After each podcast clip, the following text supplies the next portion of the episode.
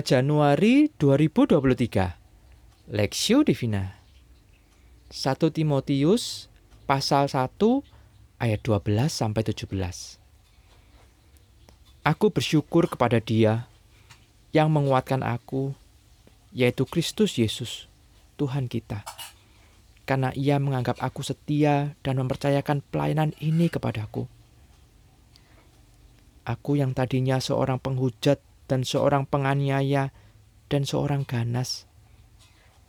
Tetapi aku telah dikasihaninya karena semuanya itu telah kulakukan tanpa pengetahuan, yaitu di luar iman. Malah, kasih karunia Tuhan kita itu telah dikaruniakan dengan limpahnya kepadaku dengan iman dan kasih dalam Kristus Yesus. Perkataan ini benar dan patut diterima sepenuhnya. Kristus Yesus datang ke dunia untuk menyelamatkan orang berdosa. Dan di antara mereka, akulah yang paling berdosa. Tetapi justru karena itu, aku dikasihani, agar dalam diriku, sebagai orang yang paling berdosa, Yesus Kristus menunjukkan seluruh kesabarannya. Dengan demikian, aku menjadi contoh bagi mereka yang kemudian percaya kepadanya dan mendapat hidup yang kekal. Hormat dan kemuliaan sampai selama-lamanya bagi Raja segala zaman dan Allah yang kekal, yang tak nampak, yang esa. Amin.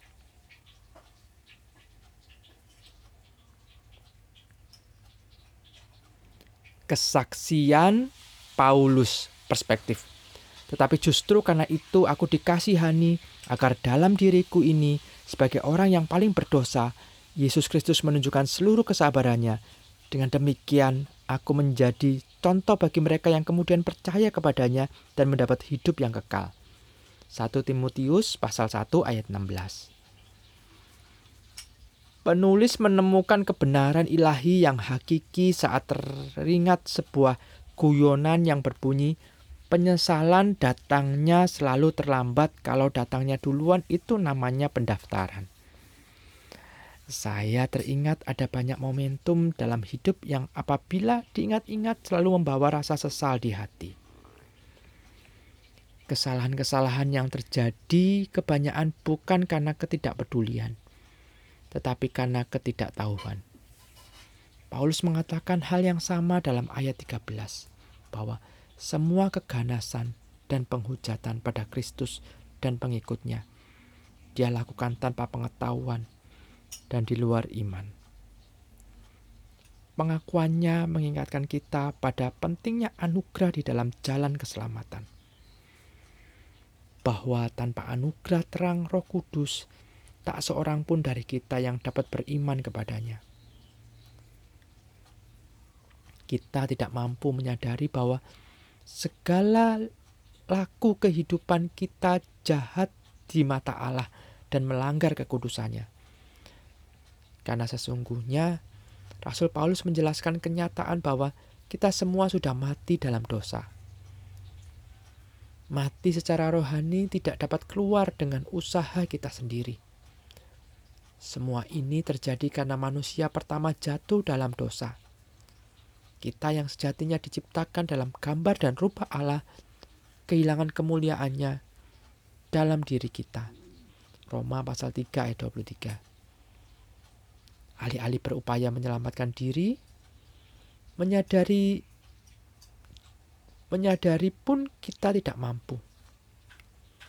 Kesadaran Paulus ini juga mengingatkan kita semua bahwa kita pun tidak jauh berbeda darinya.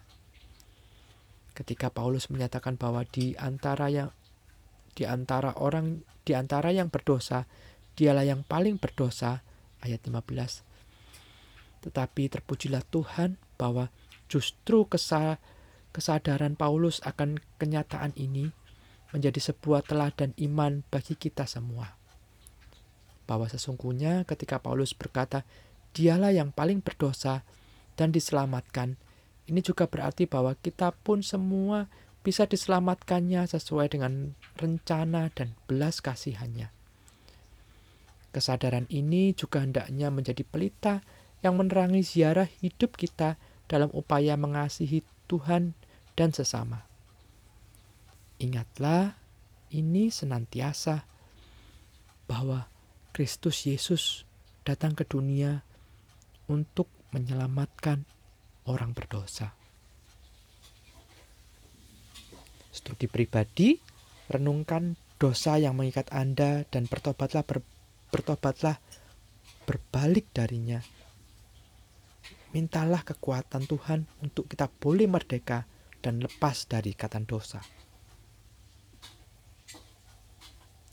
Pokok doa, berdoalah ber, ber, berdoalah bersyukur atas kasih penebusan yang telah kita terima dari Tuhan Yesus Kristus. Berdoa Mohon agar kita dapat membagikan kasih Kristus ini juga kepada mereka yang belum mendapatkannya.